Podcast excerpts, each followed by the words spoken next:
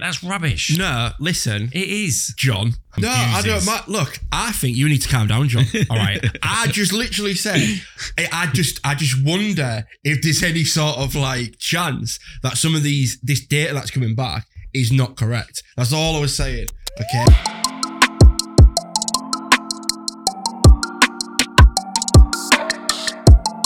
Today we are fortunate enough to have the Spectrum Professor of Marketing. I think that's your latest job title. Me. Did you?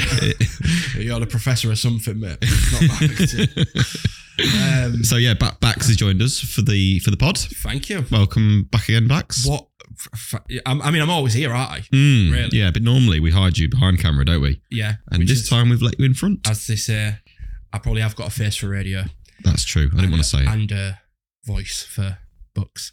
So, yeah, that was a nice intro as well. Thank you very much. Pleasure. How are you doing, Jon? I'm doing good. Yeah, good. I can't wait to hear what you've got for us. So, sorry, what was the question? Oh, wow. So, yeah, I've not asked the question. This is just the introduction at this point. Okay. So my question is, obviously, you spend a lot of time watching, or so you're telling me anyway, watching, listening, reading about all things marketing. Yeah. So, the question is, what? It's 2023. What are you watching? What are you listening to when it comes to marketing? What's going on in the old bonds of Bax? Mm. Yeah. Mm. Is it still the 4Ps? I've never been. You're not a 4P man, are you? No. I'm a gorilla, aren't I? Yeah. Can I just stop you there, right? Yeah. Every pod, you always say, we need to be leaning here. And the first thing you do is lean back. What are you on about, mate? I've sustained this composition the whole time. I think we'll review that. No, actually, can I just say, I felt a bit of a fool actually because you know the last pod with Mike. Mm. Yeah. So I was like this on the mic, right? And I thought I can't mess this up. Like I can't get any closer than this, yeah. And then when I was doing the EQ in the audio, I'm hearing. Like every time I'm talking, and I was like, "Oh, what an idiot!" Like after all my spiel, I'm ruining the audio. So I'm staying in this sort of zone. Is this zone's kind of all right? A little bit closer. I should be a little bit closer. What's going on? Can you remember the question? Yeah, I do. What I like to do is bring to the team, and I bring to you also, is little stories. I think little examples and gems because it really makes things hit home. So I'm like kind of obsessed with Coke and Pepsi at the minute.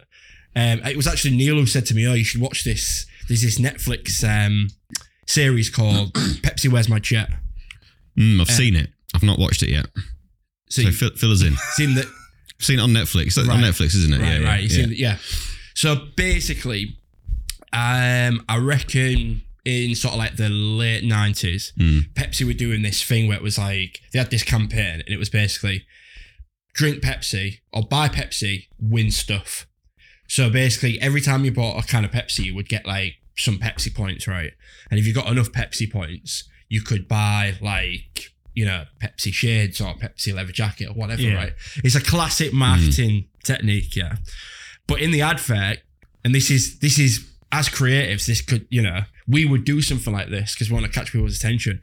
So in the advert, there's this kid and he's like walking through this school and he's like, you know, Pepsi shades, 400 points. And he puts them on and he's like, Pepsi leather jacket, 1,000 points. And then this like Harrier jet like lands in the playground and he's in it and it goes, Harrier jet, 7 million points. And then boom. And the kid that's watching it, I say kid, he's like 20, notices that there's no fine print underneath the 7 million points. So he's like, right, so technically that's a legitimate offer, right? If I can get 7 million Pepsi points and get a Harrier jet. And he works out like the cost of a Harrier jet is like $33 million. So he's like, so basically it'll be cheaper for me to buy that Harrier jet with the Pepsi points and then I'll have a jet and I can do whatever, sell it to whatever. BAE. And he manages to rope in this like millionaire business mogul guy to like fund this whole project. And they go on this big back and forth against Pepsi where basically Pepsi are, you know, bringing out all the lawyers and everything and they're trying to like, you know, obviously get away from that deal as quickly as possible. Yeah. And they actually like, the ad came out a few weeks later, but this time it said 700 million Pepsi points. And they were like, right, so that's an admission of fault. That's an admission of guilt, right? Because why would they change it? Because initially they were saying it was obviously a joke. And it's like, I mean, obviously it was a joke, right? But that's what fine print's all about, right? And if the fine print's not there, then, you know... Free for all. So you go... Anyway, so I won't spoil the rest of it, but it's very interesting. And the editing style for Ellie is so nice. It's so playful and so just cool. It's in terms of documentaries, it's one of the most interesting and cool and playful sort of approaches to filmmaking that I've seen in a while. Anyway... So it got me thinking, Coke, Pepsi, the Coke Wars, yeah, not to be mistaken with the old... The Colombian version. The Colombian wars. And so I've been like ingesting quite a lot of stuff about the Coke Wars and Pepsi and Coke and why did Coke take the lead? And, you know, because Pepsi at that time in the 90s, it's the Pepsi generation. They had MTV, they had all of like the main celebrities. Jacko Pepsi's? Yeah. Remember that. You're the Pepsi generation. Please, you're singing. It's just a girl. So I've got a little story about Coke and Pepsi. Not really stories, some learnings. So New Coke. So we were chatting about this earlier. So you know, New Coke. You'll remember it. You remember when it came out? Do you remember it? Because I don't remember it. No. I heard about it, but did you remember? I can't really remember when it was, but it was a while ago. It must have been before. So, early 90s. Back in prehistoric times. So yeah, they brought out New Coke, right? So again, I might not get all of the details exactly right, but essentially what happened was they did some taste tests between Pepsi and Coke, and this was like quite a common thing, right? And people would... always report preferring the taste of Pepsi to Coke. And Coke was like flabbergasted, like we're the kings, but like we could lose out to Pepsi because people clearly prefer the taste, right? So they come up with New Coke, which was like a lot sweeter because people often say that Pepsi is sweeter than Coke. Personally, I don't really notice a difference. I don't really. You get these weirdos, don't you, that are just like, oh, I could tell if it's Pepsi or Coke. And I just think, just crawl back into your... Oh. You see, if we prepared, we could have had Coke and Pepsi. Oh, yeah. Oh, meeting of minds. Oh, that would have been good. Maybe we can... should we pause? No, let's just slot in a little segment that we'll film later of us doing it. Good, that. Right. Yeah. See, literally real-time marketing going on there. Okay, so if you're listening to this currently, then you might be a bit confused for a second, but we're doing the Coke versus Pepsi taste challenge that we referred to earlier, and I get to go first. So off we go.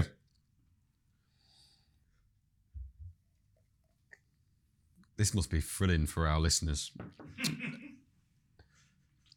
I'm thinking Pepsi to that. I don't really drink Coke or Pepsi, so this is even more difficult for me. Right, I'm going Pepsi, Coke. Could you see? Oh. Yeah. What would you like to check? Oh no. So that's supposed to be Pepsi in your mind. Ah. We've not started well. Team Spectrum have started badly. I'm going to pass the baton over to JV now. Right. Off we go then. I know what that is.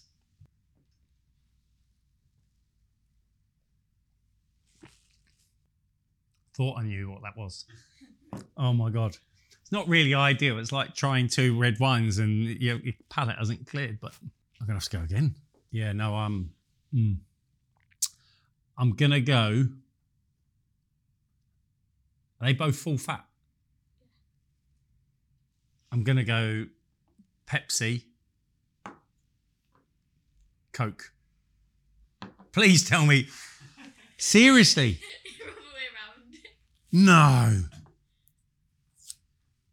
No way. I was absolutely convinced. It smells like Pepsi. It tastes like Pepsi. It's Coke. Gutted. Okay, so word on the street is that Steve and JV are equally bumbling idiots. Can't get this right. But I think you know your boy in marketing is going to get it correct, okay? And I'm going to try a different tact, right? I'm going to start with this one on the left, if you're listening, because they all started with the one on the right. I don't know if that's going to help, but let's see. And I noticed Steve was doing a bit of the old.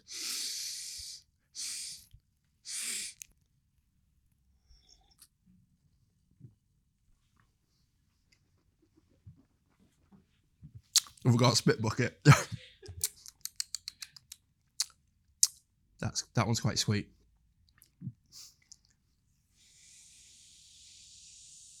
They do smell different. Oh, they taste exactly the same, man. The one on my left is Coke. Oh. Have I got it right? Bax 1, JV and Steve, -1. Back to the pod or back to the chat or whatever for Pepsi and Coke. But anyway, so people would taste Pepsi and Coke, and people would always say we prefer Pepsi because and so Coke came out with New Coke, which was sweeter than the Coke could, you know, ordinarily be, and it absolutely bombed and no one liked it. And because it wasn't Coke. Well, not only that, but because, and this is where there's a great mind called Malcolm Gladwell. So if you've ever heard of this 10,000 hours concept, he popularized that in a book called Outliers, where essentially, for anyone that doesn't know what that means, he states that it takes 10,000 hours to become an expert in any set field. So any expert that you can think of, 10,000 hours, which is an average of 3 hours a day for 10 years. But some people can get that 10,000 hours in 3 years or 5 years, depending on how obsessed they are with that thing. So a good example, going slight tangent, but a good example was he said that the Beatles got their 10,000 hours in less than 3 years because they played in Hamburg. Yeah, and they played every night or whatever for like 6 hours. And so they just like got it in, got it stacked. So anyway, Malcolm Gladwell had this interesting talk on the Pepsi Coke thing and why did it not work out. And this is one of the pitfalls of market research, right? So they went in and essentially destroyed the drink that had been so popular and done so well because of this market research, which when you actually look into it was giving them false evidence. Because usually when you do a taste test, you give the person a little bit of A and a little bit of B. Yeah. Right. So if someone has a little sip of something, they will always prefer the sweet over the less sweet because it's a small quantity, right? Whereas if you give someone, like, say, a full cup and say, drink this full cup or this full cup, they'll always prefer the less sweet because the sweetness becomes sickly over time, right? So in this taste test, obviously, they were giving the what do you call these people that do it? Testers? Taste testers? Yeah, sure. We'll go with that. Focus group, innit? Oh, right, okay, yeah. So the focus group was drinking a little sip of Pepsi and a little sip of Coke, and obviously the sip of Pepsi being sweeter was like, oh, that's tasty, that stands out to me. So they all said that they preferred the taste of Pepsi. So Coke, on that bit of information, was like, right, we need to make our drink sweeter than Pepsi. Now people are buying full cans of Coke, drinking it, and they're like, damn, this is so sickly. Like, I can only drink like a third of the can. I don't want to finish it. It's so sickly. And so obviously they had to do a massive U-turn. It almost destroyed Coke, that one error in judgment. And I just think it's interesting. Maybe we can use that as a jumping off point to discuss, you know, sometimes the data and the research and what we get back is misleading because we don't appreciate the nuances of sort of human psychology and behavior. I agree. I think market research can be dangerous thing to do if you don't do it well. Is it? There's a famous quote. I'm not sure who it was. I'm going to say it's Henry Ford because everything seems to be Henry Ford. But you've gone on about him a lot recently. Have I? Henry Ford. Yeah. Is he no nuns? No. That was Donald Rumsfeld. Right. Yeah. No, it's the old faster horse thing. You've heard that. If you ask the common man what they want back in the day, pre-car. Yeah. Want a faster horse? Yeah. Do you actually want a faster horse? And it's that kind of. I think that's always the risk with market research that. Sometimes you just have to provide. People don't necessarily know what they want. Yeah, because you were talking about something with a car as well earlier. Yeah, I was trying to think, and I was doing a bit of research quickly before to try and find the company. But one of the flaws of market research is unless you're very clear in terms of who your target market is and you go and ask that target market and understand deeply what it is that they want.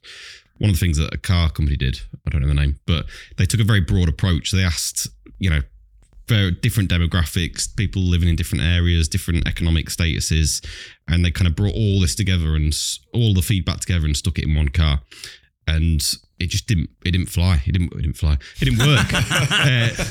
because they had built stuff in for very affluent people that wanted like high speed cars. They'd built stuff in for like kind of lower demographic people that probably wanted comfort, and it just became like a hitch. What's the word? Mishmash. That's the word. Yeah. A mishmash of different requirements, and so it didn't have an identity. Didn't work brilliantly for anybody. I think that's another example. Yeah, and I think, again, it might be Rory Sutherland that said this, but sometimes people won't actually tell the truth when you ask them what they want.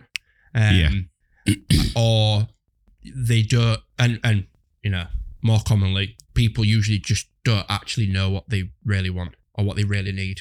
It's true. You know, if you bring, you might have experienced, I mean, not, we don't need to, it's not like, I'm not trying to throw any of our clients under the bus or anything, but you might have experienced it when you've been having meetings with clients where some of the things that they want, you know that like, they probably don't want that, but like they kind of almost feel pressured to come up with like, you know, information for you to then go away and build on. When you know, well, we've worked with X amount of companies. We know, generally speaking, these are the top criteria that you need. And then maybe there's some like stuff, there's some sort of outlier stuff that you want to incorporate, but probably usually you figure that out after, further down the line, rather than saying, oh, from day one, it should have 20 cup holders. Cause like, you know, this one time me and my mates were in the car and we all had two drinks and it's like really annoying or whatever. I think that's, you raise an interesting point there because we definitely have, there's a situation where, you know, we're the experts. So there's an element of, you know, I think there's like 100% onus on us, but there's an onus on us to advise best practice, consider X, Y, or Z. But equally, that's fine. And, you know, we do that and we say, you know, typically this is what our clients do or this is what they ask for. But then you'll have some clients that are absolutely insistent. I want this, this, this, and this. And we know, do you know what? That's going to be an absolute nightmare to put together. Do you really need it? And often what we do is question what's the percentage that you need that for? Yeah. You know, well, we get 6 a year. For us to deliver what that requirement is, you're not going to get return on your investment. Is it really that bad? And it's at that point where you get them to start thinking, because they come in with a very sort of belligerent, sort of focused, it must have all of these requirements. Yeah. And then when you kind of drill down, it's kind of like, actually, do you know what? Is there real value in delivering that rather than, because often what we find is that I think the perception is, well, you know, the automation is going to do 100% of everything. It's not. Realistically, and you know, being sensible, if it can do 80%, 70%, whatever that figure is, that's 70% more efficient than it was before we knocked on the door. Yeah. But you always get the extreme, and you know, I can be extreme in some of the things, you know, outside of work work sometimes that I do. But it goes, you know, it goes from zero, so we didn't have any automation to the idea of automation. Well, it needs to be 100%. If it doesn't, you know, and that's the thing. Yeah. It's the mentality, but it's an education piece, and I think there is a responsibility on us to advise and sort of. One of the ways that the big kind of e-commerce players have been, I guess, doing market research. It's a slight kind of variation on market research is A/B testing. So if you think of a company like Amazon, you know, they will have multiple variants of their website live at any one time, and they'll be taking a new feature, and it might just be moving a call to action, moving a button from, you know, a few pixels to the right hand side. But they'll do that, and they'll put that live for like 1% of visitors to the site, and then they'll monitor what the performance of that 1% is versus the rest of the 99%. And if that sees an uptick in performance in terms of what they're trying to achieve, then they'll say, right, we'll take that and we'll roll that out across the other 99%. And I think that's a really interesting concept. So instead of just spending days, weeks, months running focus groups, working out to the nth degree, is this the right thing to do? Let's test it. let's test it with 1%. And if it's not the right thing to do, we'll find out. And we'll find out quite quickly and we'll find out quite cheaply. But if it is, let's roll it out. No, and I think that sort of stuff's brilliant. And that's like four-dimensional chess when you get to that level of sort of marketing. I do still wonder, though, whether some of the same pitfalls still apply. You know, like, because again, it can take more data into account and it can be more intricate, but I do wonder whether still, for whatever reason on that day or with those people. But again, it's probably... No, I'm not having that. The website's probably constantly morphing. What do you mean, no way? I'm not having that. Well, go on. Because then what we're saying is, in marketing and whatever, there's never... And I appreciate things change, but there's never a sort of a... We have an idea of what the audience wants or does, because... You know, the A/B testing or, you know, whatever, there are going to be variables, but at some point you've got to put your flag in the ground, you know, and go, right, this is what the audience is saying, rather than going, well, on that particular day they had an icky tummy and actually, do you know what, they probably answered it differently. That's rubbish. No, listen. It is. John, I'm not saying don't put a flag in the ground, but... What you're saying is the results are never going to be set in stone. Yeah, they never are. But if we that's exactly correct. Guys, jumping into the conversation because I want to offer you a job. Well, not quite, but I do want to talk to you about Spectrum Digital. We are a business that is growing. We're an exciting business, and we're a business that is looking for top talent. We've got a great team here that are passionate about business, technology, and automation. We're passionate about making people's lives easier at work, and we're looking for people that are like-minded to come and join the team. If that sounds like you, then slide into my DMs. Let's have a conversation. And I may well be offering you a job. Enough from me. Back to the conversation. But you've got to have a point where, you know, so back in my old... You've got a vague target. You've got a general target to aim at. I agree. Yeah. And obviously the beauty of the website is it's like morphing constantly and it's changing and you're never quite sure. And that is going to be a lot more accurate than relying on human beings to say, oh, I prefer this because it tastes sweeter. But no, I accept that. But if we go to the whole A/B testing or A B C D E F G, whatever, you know, versions we want to put out, multivariant testing. Thank you. There we go. Or the intelligent one out of the two of us. Disagree. The multivariant testing. Ultimately, I'd like to think, and you two are probably way more in the know on marketing than me. I'm just like the consumer, if you will. Surely when you send out, let's say there's 6 variants, you're going to send it out to multi-demographics in our world, multi-job titles, multi-this, multi-that, to get a flavour across all the different demographics that you're looking for to ultimately get a reasonable response to, as in feedback, to go, do you know what? That's a really fair test. And actually the results show, hopefully, that one or two of the 6 variants are the way to move forward, rather than it. Now you'll probably come back to me and say you don't want multivariants because that then confuses. No, I don't. Look, I think you need to calm down, John. All right, I just literally said, I just wonder if there's any sort of like chance that some of this data that's coming back is not correct. That's all I was saying. Okay, I'm not shitting on your precious Amazon or whatever or your algorithms, but I was just questioning it.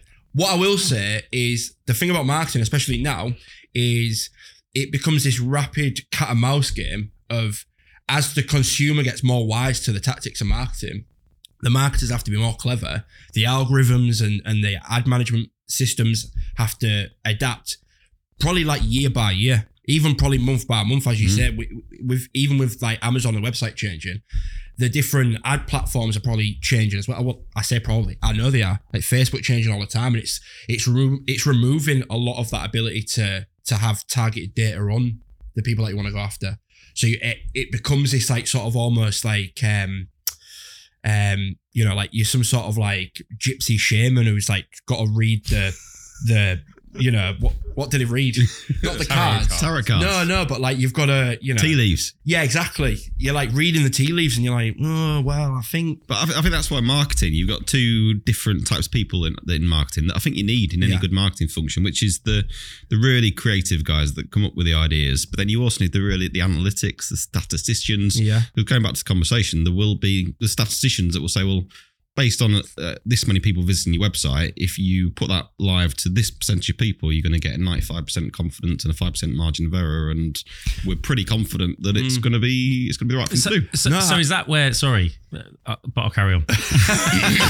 So we go back to the last pod with Mike. Mm-hmm. That's where AI could come in. So ultimately, where you want to get ahead of the game of your competitors or with whatever you're selling or providing, using AI, you can get those decisions much quicker. So taking the analytical side of, you know, a good marketing function, having that ability to get some responses or to get some insight to go, right, you know what, this is what we need to do is the way forward, because you want to be able to respond quite quickly to what it is. But how do you do that in, you know, because everyone's got budgets, haven't they? Mm-hmm. You know, it's not an endless budget. So I don't know, you know, you've only slightly off on tangent, but there was a boxing fight last night. It's probably one of the best marketing blooming feats going, because it's two nobodies who've got no talent and they've made loads of money.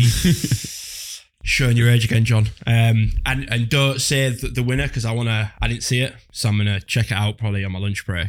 But you're right. It's in terms of marketing. That was a feat of marketing, because there were lots of people that obviously bought the fight, and you're like, what are you doing? And then they even created a belt. I mean, it's kind of like shock marketing. Suddenly from nowhere, there's a belt, and you're like, and the winner puts his belt on his shoulder. And you're like, it's a Lego belt. It's not even real. What are you doing? Right. So what I think is interesting about that, so we've moved into another aspect of marketing. So what that is it's influencer marketing, right? And I'm not really, you know, into boxing that much. I've got friends and family that are into it, and I pick up what little information I get from them. But as far as I understand, these YouTube influencers and TikTok stars or whatever have basically saved boxing, because boxing was on the decline in terms of the attention. We need to do a timeout. That is it. Listen, let me just finish my point, and then you can have your little hissy fit about it. But as far as I'm aware, from what I'm hearing from my people who enjoy boxing, is that miles more people prefer UFC. Miles more people prefer mixed martial arts. And that gets way more eyeballs on those matches versus boxing. And boxing has been slowly in decline over the years, pretty much losing out to MMA. And now you've got these YouTubers with millions and millions of subscribers and followers that are bringing their young audiences to what could be considered a bit of an old man sport. Because, again, I don't really watch MMA either, but it seems to me that that's a lot more exciting and interesting than boxing. I've watched some boxing matches, and I'll be honest, fucking boring, right? MMA, kicking, you know. Yeah. So battering each other. It's brilliant. Me again. Okay, I want to talk about another process that we often get asked to automate, which is the processing of sales orders. So think about a sales order coming into an organization. Often it's in a PDF or attached to an email. We're using capture technology to extract the information from that sales order. We're checking what products are on there. We're matching it up against a database to say, do these products exist? We're checking the customer name to say, does this customer exist? We might even check the pricing to make sure the pricing is accurate. If all of that matches, then again, we can just push it straight into an ERP system or a finance system, and nobody has to touch it. If there are issues with it, if there are things that don't quite match, we just push that to somebody to manually review and check. But ultimately, again, we're pushing it into an ERP or finance system. It's all about making your life easier. It's about making your team's life easier. And it's about getting cash into your organization quicker and more efficiently. Hopefully that sounds good. If it does, then get in touch. Let's have a coffee and a chat. Enough from me. Back to the podcast. Bax is claiming that Jake Paul has saved boxing. JV, I'm just going to let you respond. Yeah, but not just Jake Paul. No. Jake Paul, KSI. Logan Paul. You know, a slew of TikTok boxers. Some of the Sidemen. Whoa. Like, it goes on. And they're more famous. Like, do you know what I mean? Yeah, but they're more famous than... My 12-year-old, some of the idiots that he follows that are... gazillionaires churning out rubbish. I agree. So I suppose my point around this was, and we're kind of focusing more on the sport rather than the marketing side of it. But just to come back to you on the sport aspect of it, I think it's two very different things. You've got the purists that want to watch professional boxers that train really hard, not that these don't, train really hard, that have got an awful lot of skill, that go in there and they fight. And, you know, there's at the end of it, it isn't just about, you know, the millions of dollars that's going to go into their bank on the Monday morning. It's about legacy and things like that. What I will concede is actually what these influencers and these, you know, YouTubers, etc. have done is they are at a very low level introducing the sport and opening that sport out to people that maybe wouldn't have considered boxing or, you know, whatever pre that, but they are distinctly different, you know, sports. You've got like, it's a bit like, you know, karaoke and then like a professional band type scenario. You've got people trying, they haven't got much talent, but when you put two talentless people together, it actually looks quite good. You put... It's on camera. It's here. It's good example here. Sorry, carry on. Wow. They're just staring me in the face. Yeah. Couldn't resist it, could you? No, he couldn't. So I think they're very different. But the reason I brought that up was more around, should we use similar type marketing in a B2B environment? And if so, how would we go about it? Because ultimately, millions and millions of people tuned in. Thank you, Jon. That was a great segue into allowing me to bring it full circle. So yes, we should, to answer your question, but also, again, it seems to me that the classic sort of legacy boxers, you know, and you see this, like, if you go back to, I don't know, I mean, say Muhammad Ali, for example, right? Even I can't remember that.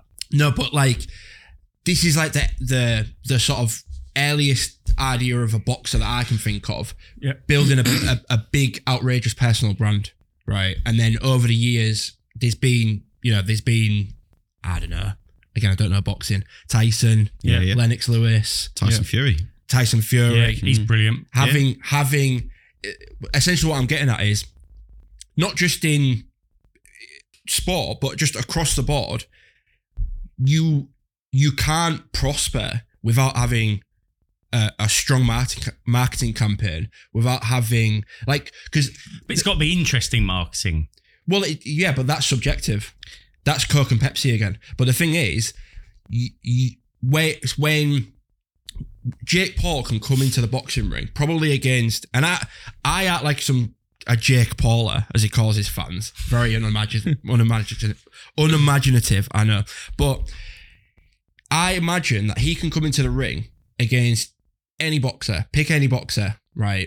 That's currently Floyd Mayweather, for example, yeah. And he's got more of an audience that he brings to that fight than Floyd Mayweather, who is arguably the greatest boxer ever, right? So I suppose boxers have done it the other way around, haven't they? Where they've built their brand in boxing and they've taken that outside of boxing and leveraged their brand. I had a George Foreman grill at one point. Does George Foreman know about grills? Yeah. But I guess it's just the other way around, isn't it? They've built a brand, they built their personal brand, they're leveraging that. And then there's a load of money in boxing. So they're just using it for what they can. Well, but I suppose, you know, you could go to Formula One and the previous sort of leader of Formula One 5 years ago was Bernie Ecclestone, one of probably the best marketeers going. And his was, he didn't mind a little bit of conflict. He encouraged of it. He didn't mind stirring it. And then the older he's got, the worse he's got, in fairness. But he gets eyes on that sport. Yeah. And ultimately that's all marketing's about, is getting eyes on a subject or things like that. Yeah. My point is about the whole, not shock, but being edgy. And how edgy can you be in our world, particularly sort of like... Yeah, I mean, and you know, that's an ongoing conversation, isn't it? It's tricky, you know, in B2B, because you've, or just in business in general, because you're either got to be all in or you're not kind of thing. And, you know, there are business people out there that are edgy and just say what they think, and they're not bothered about offending people or whatever, you know, and if it works for them, it works for them, right? I mean, again, go back to, you know, remember when Simon Cowell first appeared on the scene and, you know, Gordon Ramsay, whatever, everyone was like, oh God, you know, they're so cantankerous, can't believe it. But what we've got today makes them look just like so mild by comparison. It's like, oh, you're swearing, Gordon. Oh, you're hard. Like, what's out there now?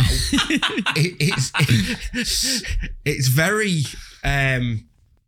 So do you think we're going to see the same kind of influencer marketing that's happened in B2C? You can't release a product nowadays without having some social media star promote it. Do you think we're seeing that move into B2B? Has that got a place in B2B or not?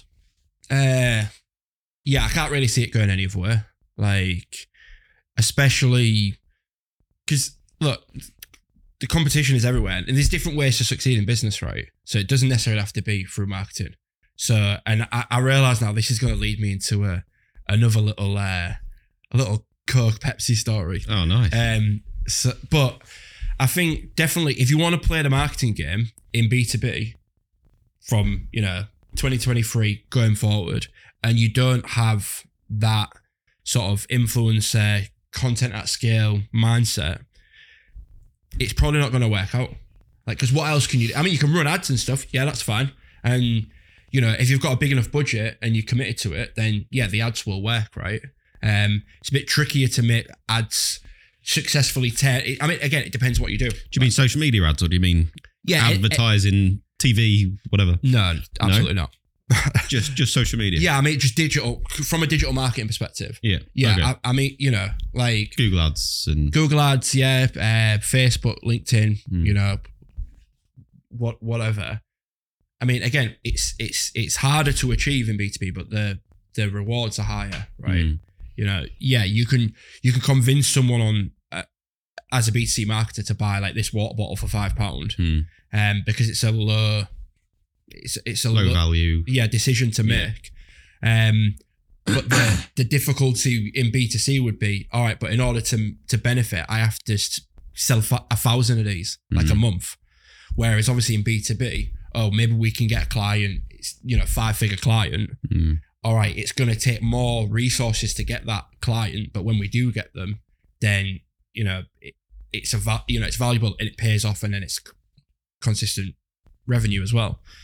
But yeah, I mean, look, it's why we do this podcast. It's why we're trying to make you the digital, Be careful what you say. I wanted alliteration. Yeah, digital. Don't want to say it. Let's jump onto the Coke story. Oh yeah. Okay. So, the Coke story. Yeah. So different ways to.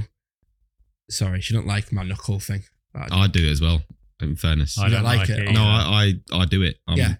We digress. Satisfying. Isn't it annoying though when one of them work? Yeah, it is. Yeah. We'll have to edit this out as well, won't we? I don't know. All right, so Coke and Pepsi. So we're back at Coke and Pepsi. Yeah. There's different ways to succeed, right? So yeah, you know, Coke and Pepsi, I mean, some of the biggest marketers and marketing campaigns like in the history of marketing, right?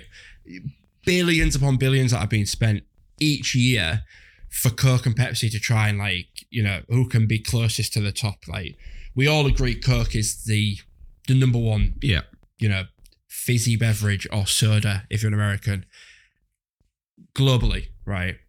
And Pepsi's probably close behind that. I've got another story actually that's making me think about. But anyway, so Pepsi were just struggling to compete with Coke in the fast food market. Everywhere you would go, do you want Coke? Can I get Coke? Everyone wants Coke, right? In fact, you know, I heard someone jokingly say that Pepsi's unofficial slogan for years was, is Pepsi all right? Because obviously everywhere you go, you ask for, can we have 3 Cokes, please? Is Pepsi all right? Like, I think, you know, it's not, but we'll drink that swill anyway. So they bring, which I don't care. When they say it to me, I just go, yeah, just, if it's black and fizzy, I'll drink it. Just bring it.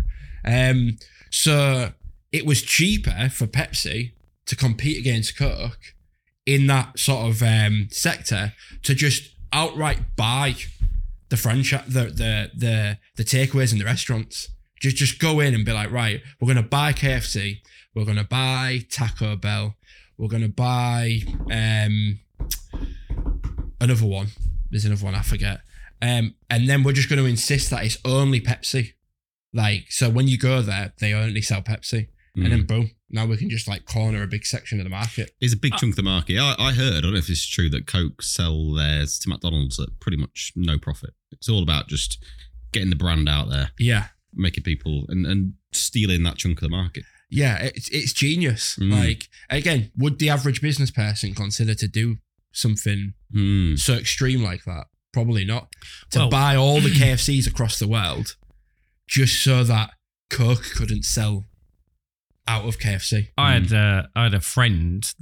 So just on that point, I remember way back when that all started happening, I was proper put out when I couldn't have my Diet Coke and it was Pepsi all right. I was like, I suppose it'll have to be. And do you know what? Actually, it wasn't for me because I'd then go Sprite, which is the same company anyway. But it was weird. I was put out that my right to choice had been taken.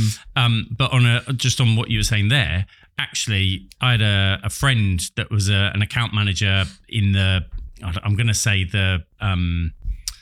sort of model paints sector, if you will. Right. And basically was told when you go around like talking to your accounts, if you see any of your competitors' product there, just buy it. Get it off the shelves and get ours on there. I was thinking, how does that make it? I get the premise of, right, we don't want theirs on the shelf, put ours on there. How's that cost effective? Yeah, just to be going around, but and he literally said every week his boot would be loaded with competitors' product because he was just going around buying it and pushing his stuff out there. Wow, it's got to be a flawed business model. That well, way. Yeah, you're not wrong. He didn't stay there too long. He didn't really like that model. That is absolutely mental. Well, it is. Did you do it then? No, it wasn't him. Me. It was a friend. Oh, okay, right. He did it once and then went, yeah, this isn't for me, and see you later. But ultimately, that was the mindset of actually, yeah, we just want our product to be seen and not the competitors, rather than actually we'll just go side by side and whichever the consumer wants, they'll select. There's been no challenger brand into that market, I don't think. I'm trying to think Virgin. Do you remember Virgin Coke or Virgin Cola? Yeah, well, I mean, let's be fair. He tried everything, didn't he? Yeah. I mean, he had Virgin slippers actually, as well, probably. And the other thing I was intrigued about, or I'm intrigued about, is the what made Coke number one? Yeah. And how far behind were Pepsi? And when Pepsi did this... this thing about, you know what, we'll just buy the franchises, what impact did that have? Yes, see the why, as far as I can tell, Coke is number one because basically it was just the first to market. Because I think Coke, they're the one, they don't put their recipe on the cans, do they? No, and I don't know if Pepsi do either. Well, I'm not so far, I don't know, but that was always the big thing. Yeah, are we still? Did we keep rolling? Yeah, cool. Because we couldn't keep it all in. I like the. What's the equivalent of that? I just like the more sort of like in the moment sort of. But so the back to the Coke and Pepsi thing. You're right. So Jon was just saying about how, Red Bull.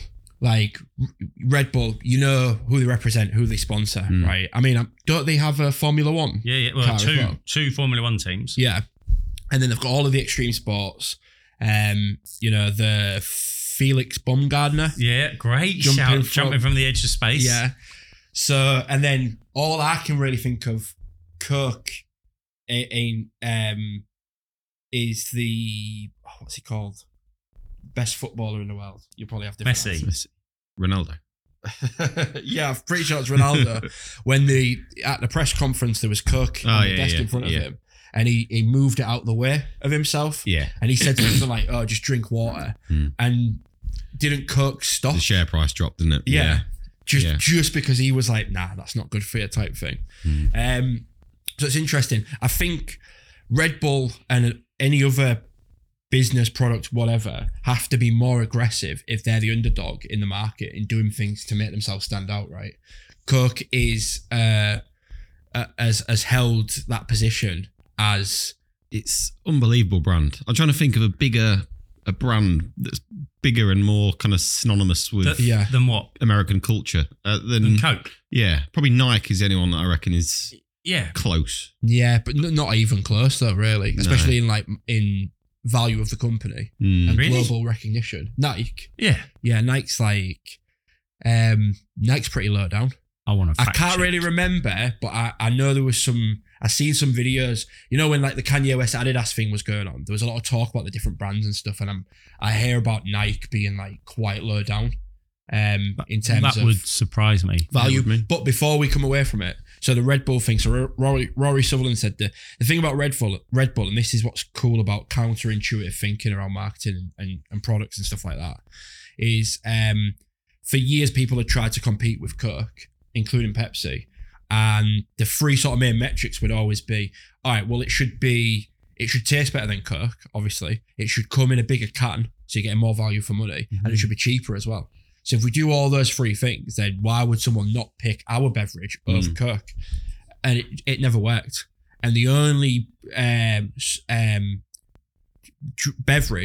soft drink beverage that has come close to Coke is Red Bull, which comes in a tiny can, is very expensive, and it tastes a bit weird. And so all of the, if you went into a meeting and said, I think we should charge more, give less, and it should have like a weird aftertaste, you'd get laughed out of the meeting, right? But yet that turned out to be the product that has come closest. And then he goes on to say that the reason it can get away with those things is because it has this like faux medicinal claim of giving energy, you know, when... It probably doesn't, right? But it's basically, it's almost like a medicinal beverage. And again, for psychologically, we associate medicine with potency, hence smaller dose. We associate medicine with, it has like it might taste like strawberries, but there's something in there, it's like something going on there. Slightly medicinal. Yeah, there's some aftertaste in there. And... we would feel more confident, you know, like I've been guilty of going in and buying the £3.50 paracetamol, even though you can get Tesco brand for like 80p. And I know that it's the same tablet inside because I've seen whoever, the money expert or whatever on this morning, explaining the code for the tablet is the same on both. But, you know, I go and I buy that one because I'm like, I've got a £3.50 headache today, so I'm going to buy that one. Really? You buy the £3.50? Oh, no, I have in the past. I have in the past. Oh, my days. Paying you too much. But a lot of... I thought that for a while. Now a lot of people do buy the more expensive brand. Mental. Sorry, before... Is that because of brand loyalty, though? It's just because there's something about the brand that makes them feel like it's been tested. They've tested the 80p... paracetamol versus the £3.50 paracetamol, and people report the headaches going away quicker with the more expensive paracetamol. It's got to be like a placebo, isn't it? It's got to be... Yeah, it's just a psychological association. Yeah. Do you know... Sorry, go on. Yeah, so basically that's what I'm saying with Red Bull. These are the three factors that make it successful, but they're counterintuitive. And also, sorry, just while I'm on this, another interesting marketing campaign from Red Bull is they would go around...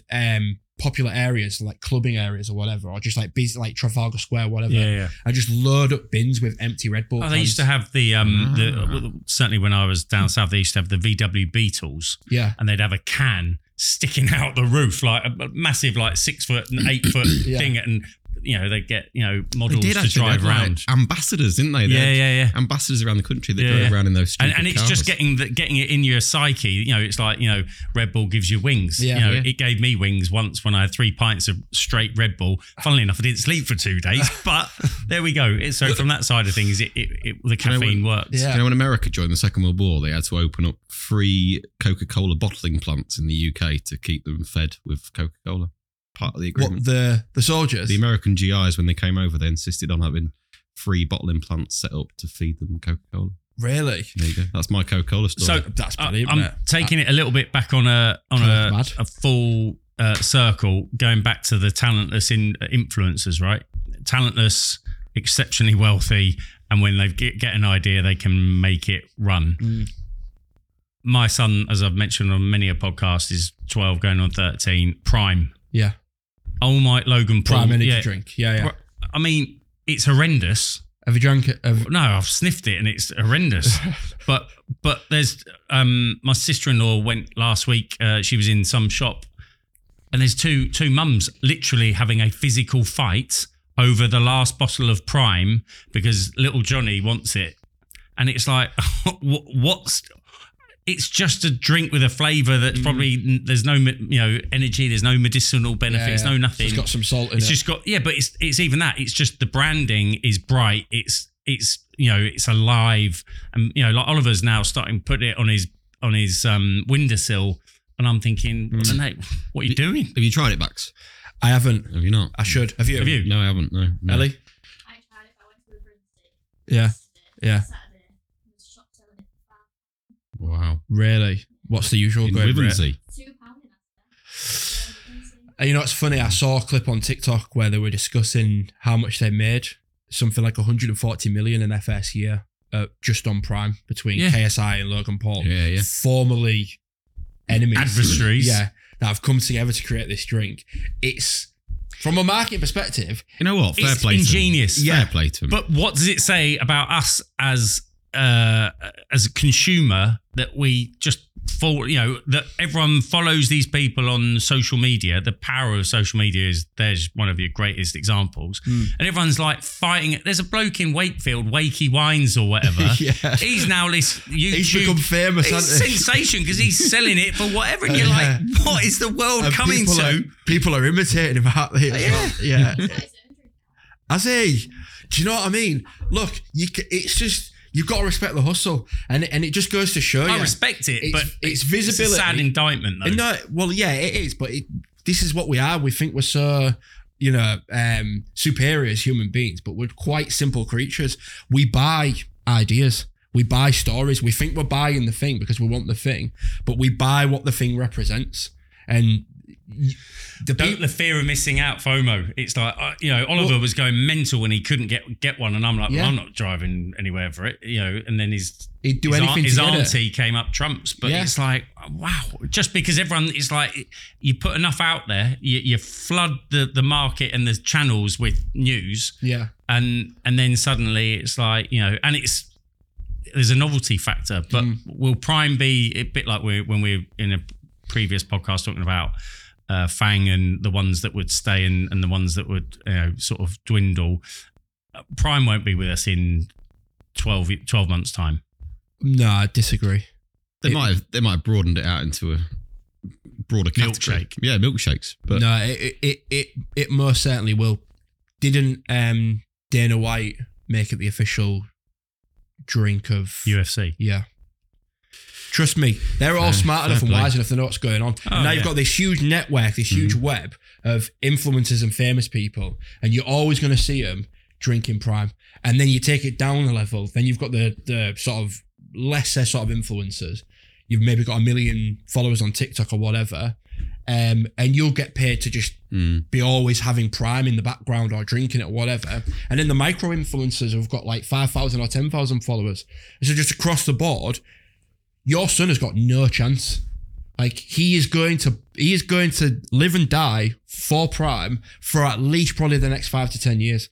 And if they're making 140 million in their first year, they're probably going to make more their second year. They're going to make billions by the time it's all said and done. And then just walk away and be like, there we go. We made billions selling water with some flavour. Exactly. I think he's right. I think he's right. He's convinced me. They're the celebrities of today, aren't they? You grew up with Dalglish, did you? I don't know. Yeah. That was your hero. Yeah. Oh, exactly. Dalglish. This Kenny Dalglish. This generation grew up with Logan Paul as their Kenny Dalglish. And Steve, I was thinking that when Bax was talking then, I was actually thinking, do you know what? It's sort of sad to me that in 5-10 years' time, the likes of Logan Paul, Jake Paul, KSI and whatever, for all their talents, They'll be... You've got to give them credit. No, I absolutely do. Honestly, flip me. They could stop now and I could work for another 1,000 years. I'm never going to get to their wealth.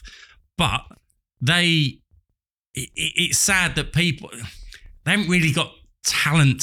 It's just they've jumped onto a medium that is now there out there. Because if we go back 30 years... No, you're shaking your head. It's true. Yeah, if you go back 30 years, some of the people with proper talent in sport or in arts or in whatever would be...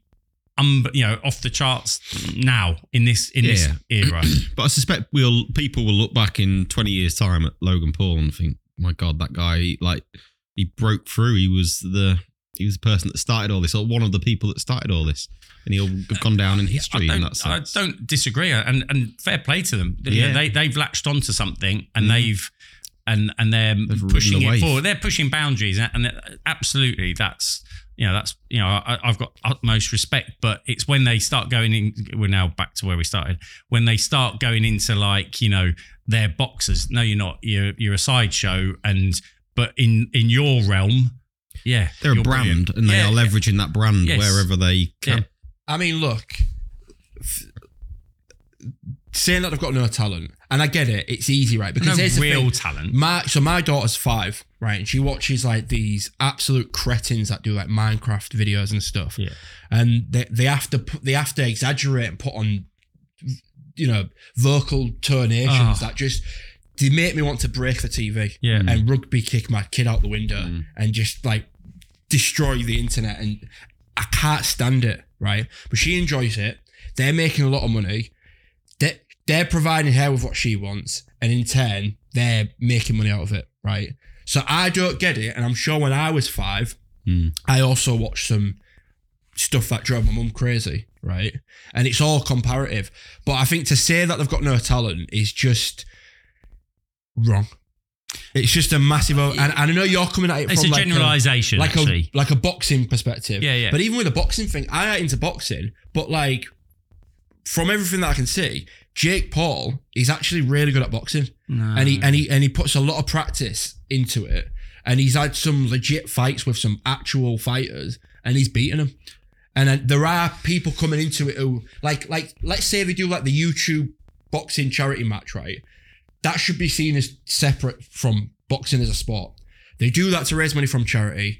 They bring in, it's like the Sidemen and YouTube All-Stars.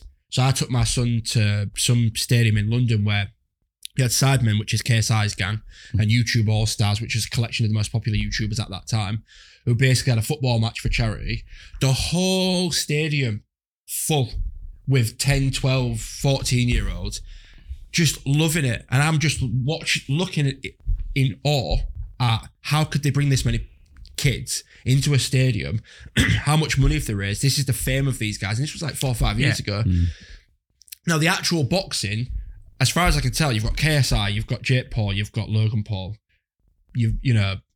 Tommy Fury. Obviously, I know he's not a YouTuber, but he's Tyson Fury's brother, right? So is he riding on the coattails of his brother, or? Yeah, definitely. He's not a brilliant boxer, is he? That's the issue, though, isn't it? Because I think the winner of the fight, won't tell you who it was, but the winner of the fight goes into the top 40 for their weight division, WBC, which puts them, if they actually have to then fight a proper boxer, no offense, next, that puts them at risk, doesn't it? We're putting people's lives at risk. But what? So if they beat that proper boxer, they won't. They won't. But if they do, you'll accept them. But there's more chance of them getting seriously injured, than beating a proper boxer at that level. Because we're talking about the best in the world at their weight, and they're not going to beat them. Yeah, I mean, fair enough. I mean, I'm not going to overstep the mark here. I don't really know who these people are, what the boxing is. But in terms of the talent, they've got talent. They're multimillionaires. They've built empires. I mean, how's it not talent? How is it not talent to go from I make videos of me playing games in my bedroom on YouTube 10 years ago. I build up a following and some fame, and then I tactically start to implement more and more things. So for KSI, I get my mates together and I build a group around me called the Sidemen, and they all now have channels and they're all millionaires. And now we have Sidemen products and clothing and merch, and now we're going to get into sports and boxing and create events. I was at my mum's yesterday. My sister was watching There's this show on BBC called The Wheel. So some sort of quiz show, whatever. Yeah, general knowledge, yeah. And it was a Sidemen takeover of this show. And again, boxing, quiz show on BBC, daytime. The vast majority of people are not watching these things, right? They're watching YouTube, they're watching Netflix. Most of my generation and under are not watching TV. If the Sidemen go on this quiz show, then my son will go and watch this quiz show because the Sidemen are on it. The value of these content creators and influencers is way higher than these institutions that are just down with each year because they fail to keep up and they fail to innovate and they fail to change. Boxing are lucky, in my opinion, that all these influencers have come in and shone a light back onto boxing and made people interested in it again.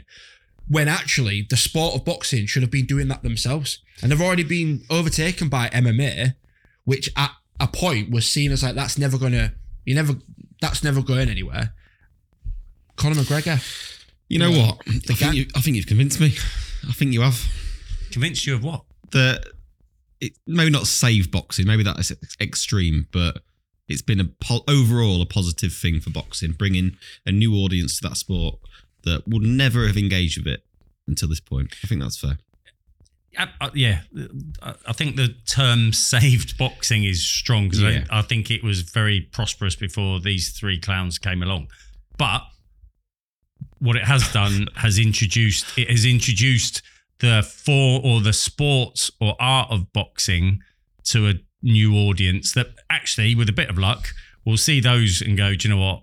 I will look at some proper boxers and go, actually, yeah. So absolutely. And it was a massive generalization to say they haven't got any talent because they evidently have talents that are appealing to people. It's just in certain, I'm going to say genres, but in certain sports or activities where they don't really have much talent, but they've got a following, they can make an event happen. So ultimately the talent is they're unbelievable self-marketers. Yeah. Let's leave it there. Thank you very much for joining us, Bax. Thanks again, man. JV, and catch you next time. Producer Ellie wanted to try it, so I'm intrigued. She's also going to fail, but you know, I'm not going to fail. That's your reasoning for coming into the video, just to tell everyone I'm going to fail. I know what that is. I do. Well, actually, smells like Pepsi, tastes like Coke. Oh, I do. Oh, damn. It's hard, isn't it? Kirk, Pepsi. Do you want to... nearly swore then. That's Kirk. Did I say that was Kirk or Pepsi? You said that was Pepsi. You got him wrong. Nah, 100%. 100% you put Pepsi in there and Kirk on the bottom. No. Absolutely in denial, isn't she? It's not right to be wrong. It's not.